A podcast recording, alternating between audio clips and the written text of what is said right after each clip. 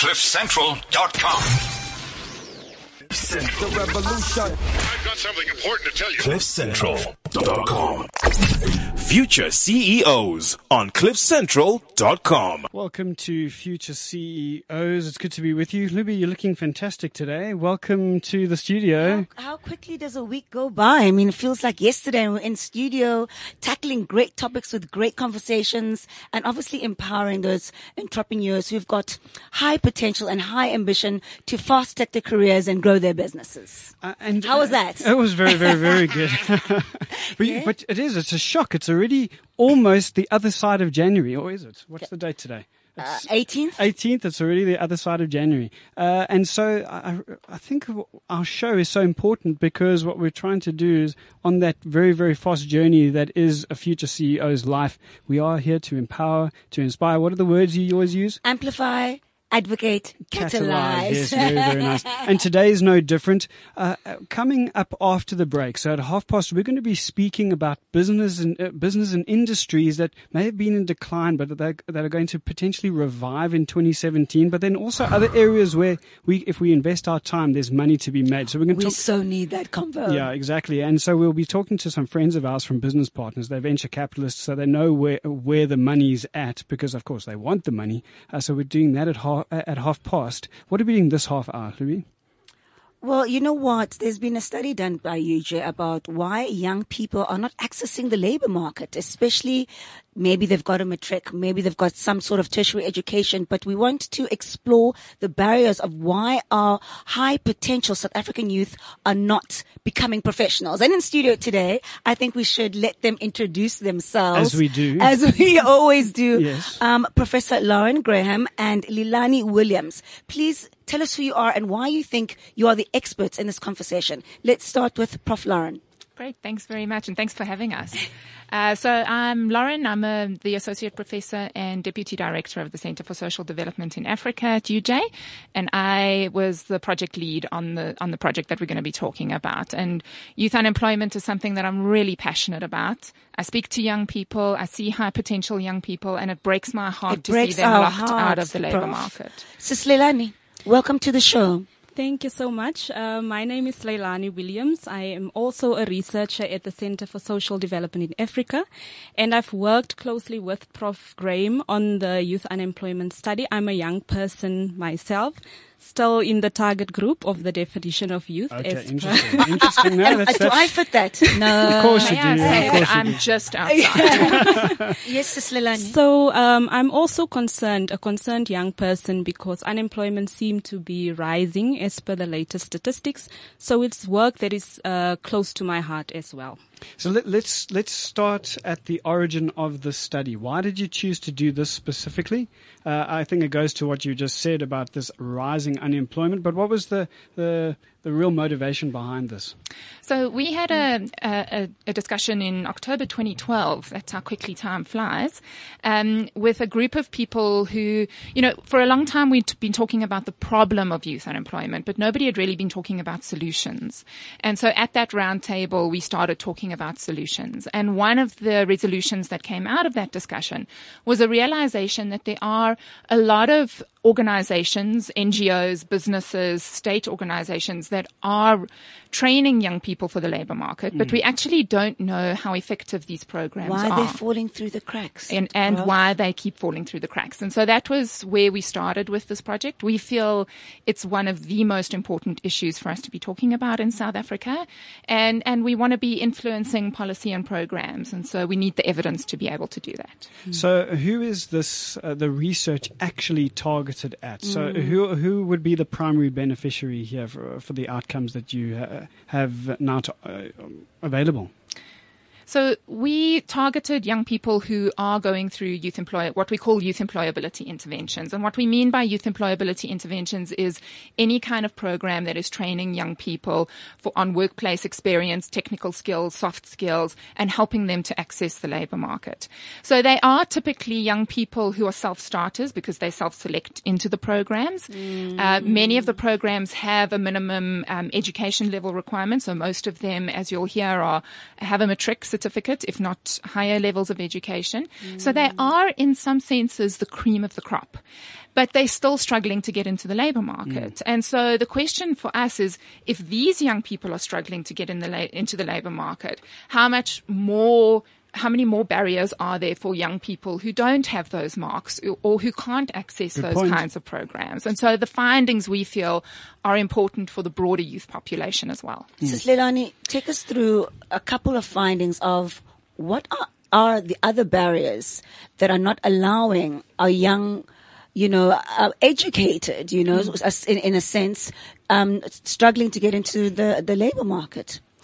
So, as Professor Graham has indicated, a lot of the young people, over 90% of the young people in our study, they do have a matric qualification.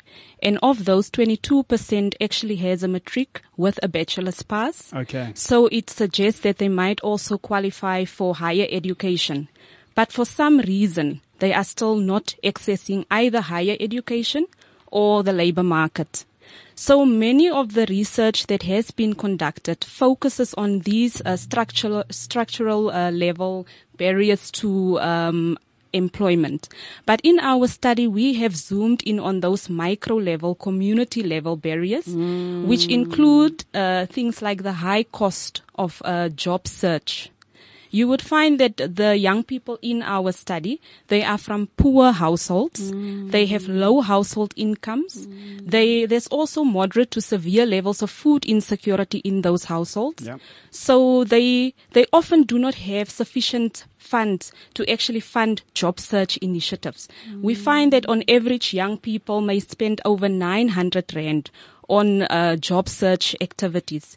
And this include transport costs just to uh, drive into, uh, you know, the urban centers to look for work and also other costs like printing, copying, faxing, internet. Internet, We know the high costs of, of data. I mean, as a, a- as an established professional myself, you know what I mean? Those things are expensive and it's cost effective and it accumulates over time, you know, trying to get responses from, you know, the employer, you know, it's, yeah, I can believe that. So it is the high cost of job search and um, we also see a high proportion of the young people in our study, they've been chronically unemployed. So they have been unemployed for 12 months or longer.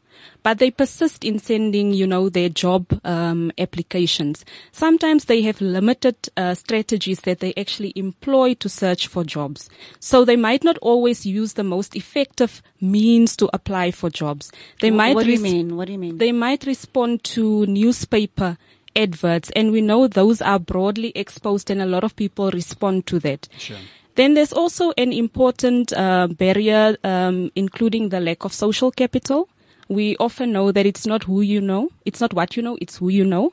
And the young people just do not have the strategic networks that can actually link them to the labor market. They do have um, bond, what we term bonding uh, social capital.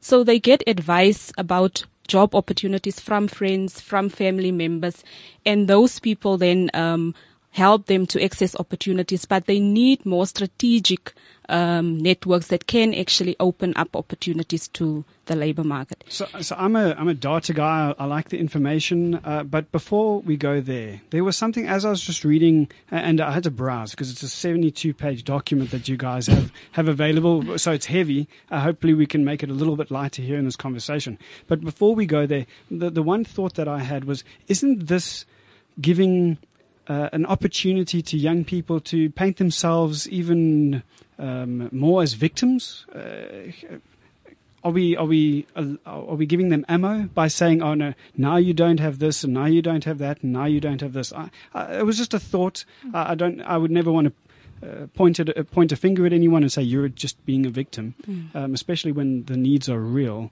Well, how have you been able to counter this? So uh, you're interacting with someone and they're just saying, "Oh, it's this," and "Oh, it's that," and suddenly they become victims.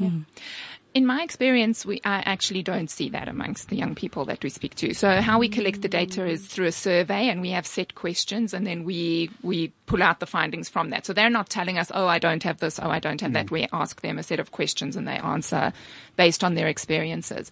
But in our qualitative research with young people, um, in the engagements we've had, I am always astounded at how hard they are trying to course. make something of their Of lives. course. They have really high ideals for themselves and aspirations. And and they they do so many things to try and get into the labor market or to start something for themselves um, and very very positive attitudes. And one of the other findings we saw is that when we assessed them on self-esteem and self-efficacy so self-efficacy is your sense of control over your own future they scored very highly on those um, aspects. So so I don't So think you know these are the- victims. these kids are not looking for handouts, and you know we, we don't want to create a society of uh, you know just giving without working or earning. You know, we want, we want them to be self sufficient.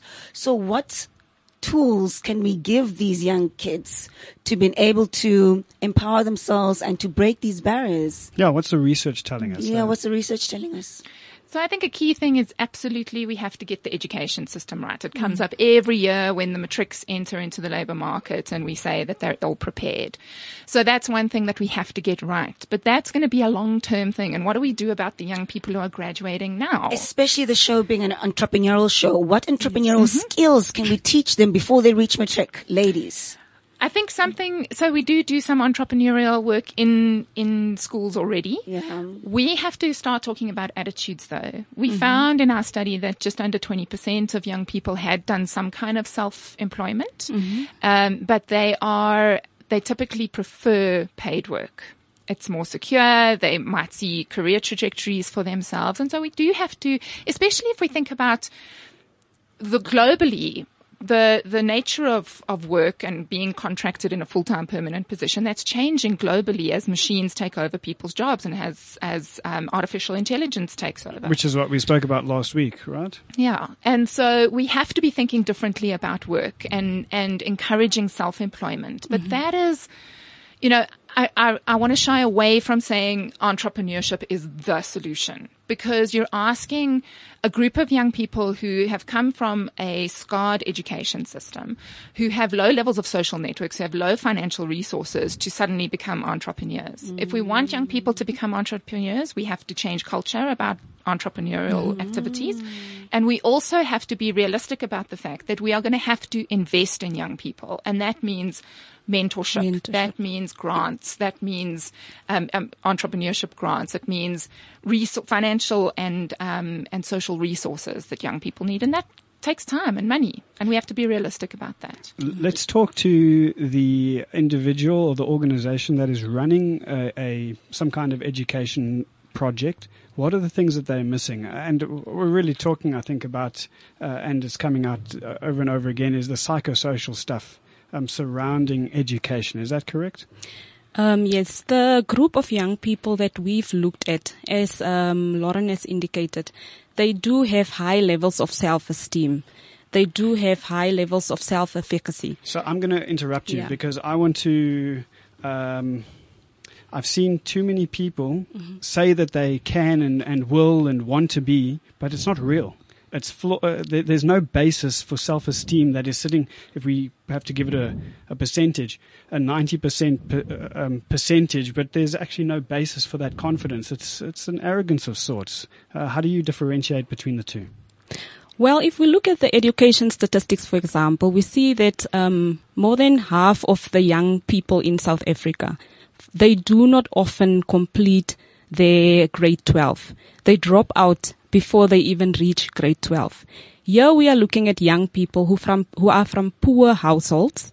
They live in very vulnerable situations, and they are basically the cream of the crop who actually manage to complete their grade 12. We find that more than 30% of those young people, they have a completed post-secondary education and training. So for me, that expresses agency. It expresses confidence. It expresses a sense of I'm not just sitting and waiting for life to happen to me. Um, we also find that where young people are waiting uh, before they become employed, they get involved in other skills training initiatives as well.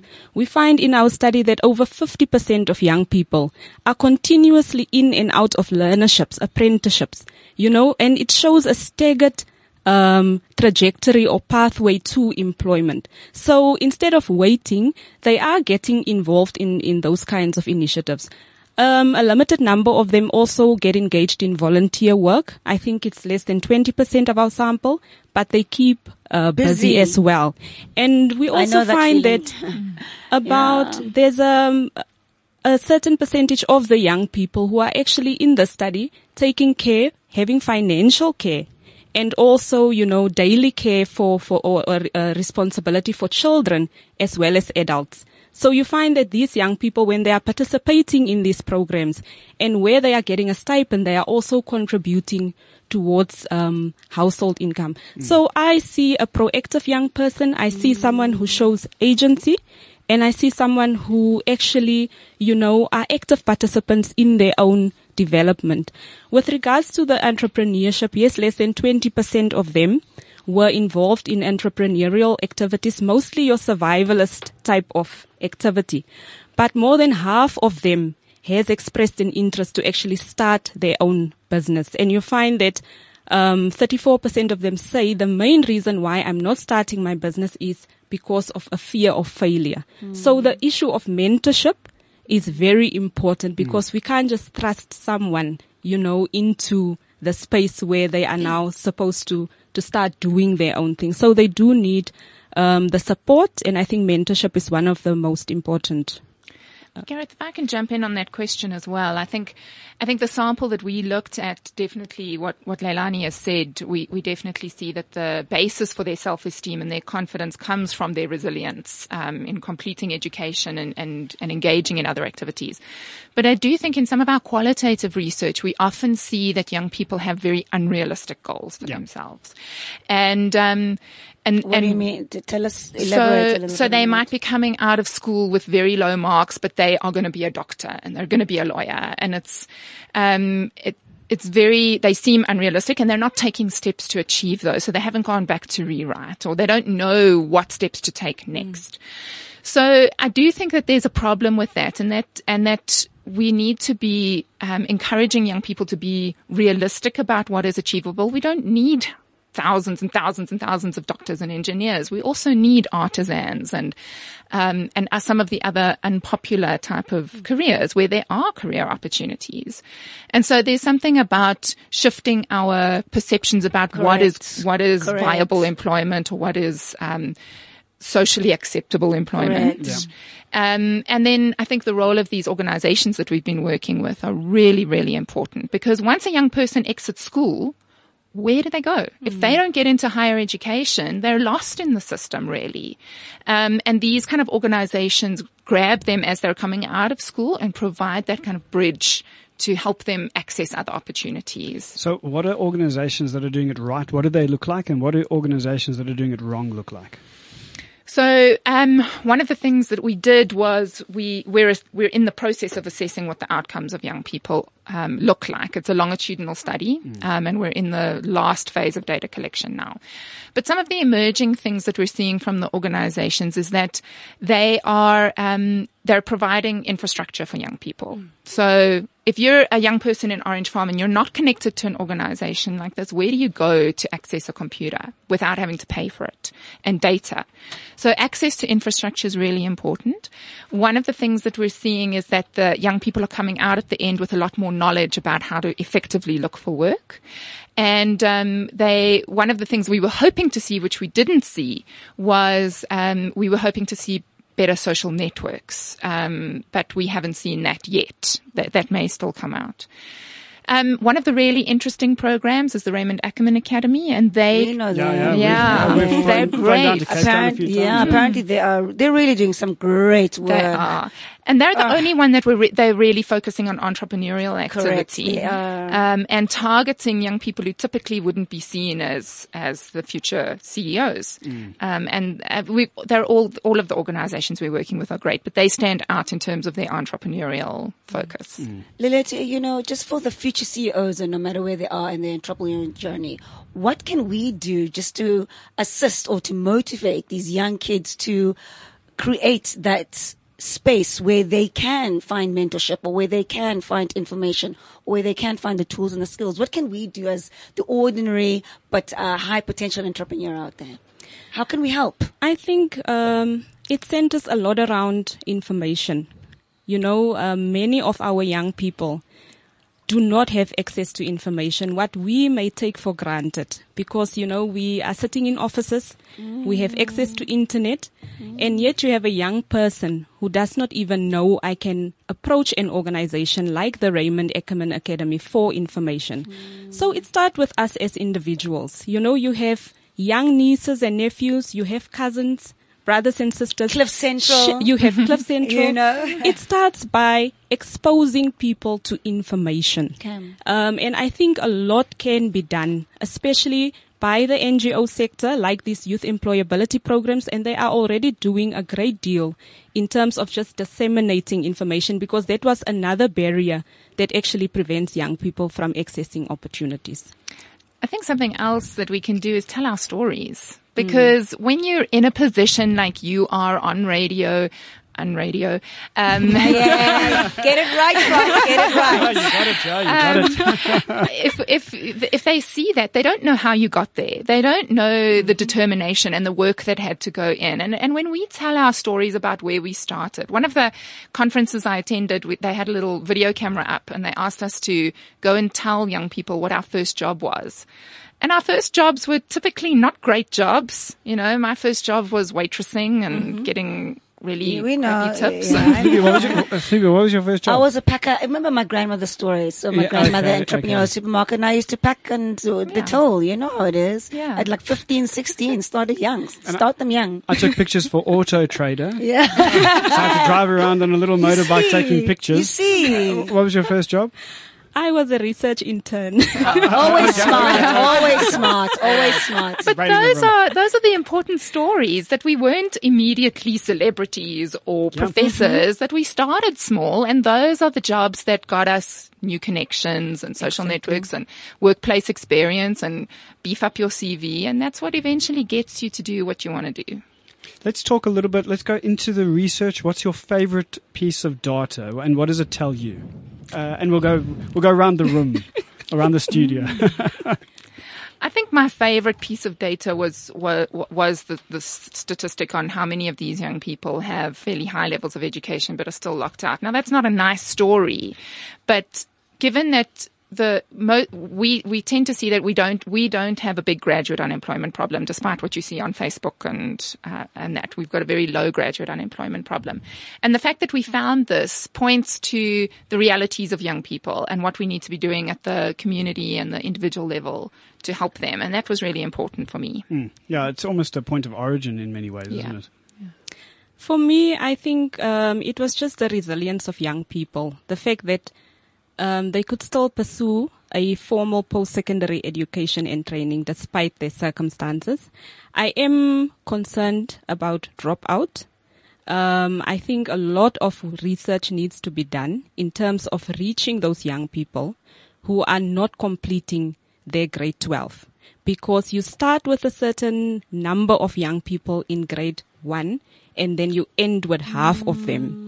And they are somehow falling through the cracks because when you look at the programs that we have looked at, they are doing amazing work, but most of them has a grade 12 as an entry level requirement. Mm. So I, as a researcher, would like to see more work being done to focus on those young people who are not accommodated in the post-secondary education and training system. Mm, very nice. Maybe a, a final thought because we have run out of time. I never want to be a accessory to create a generation of people who want handouts. Um, I, we need our youth and our high potential, so dynamic, um, energized youth to be self-sustainable and self-sufficient and be able to carry that baton and be entrepreneurs at the end of the day because that's where their full potential lies. Yeah. So, uh, and and a final just word or thought from me is that education will break the poverty cycle. Amen. I, I know that I know that here it says that it's it's. Um, I think the line is that sometimes we invest too much in education and we think it's the only thing that will break the poverty cycle. Well, our message to all our future CEOs, no matter where they are, is that education is the step, but there are other things that go into that as well. So And we must just be that's a- mature enough to look at it uh, holistically. And I'm so glad you said that because the next half hour of a show tells us the jobs that really can uh, bloom and blossom in 2017 Yep. and where you can really, really make the money, but also make a great imprint and legacy in Africa and South Africa. Ladies, thank you for being here in studio. We, we've greatly appreciated the We loved it. Uh, the conversation, but certainly the, the work that you do. Thank you Yes. so very much for committing so much time and, and resources to that. We really Thank appreciate you. it. Uh, how can uh, hands get onto this information? Where can they go? So our website is www.uj.ac.za forward slash CSDA and you'll find our publications. there. Keep up the great work, ladies. Thank you so Thank much Thank you so having much. Thanks so much. Thank, Thank you. you. Future CEOs on CliffCentral.com. CliffCentral.com.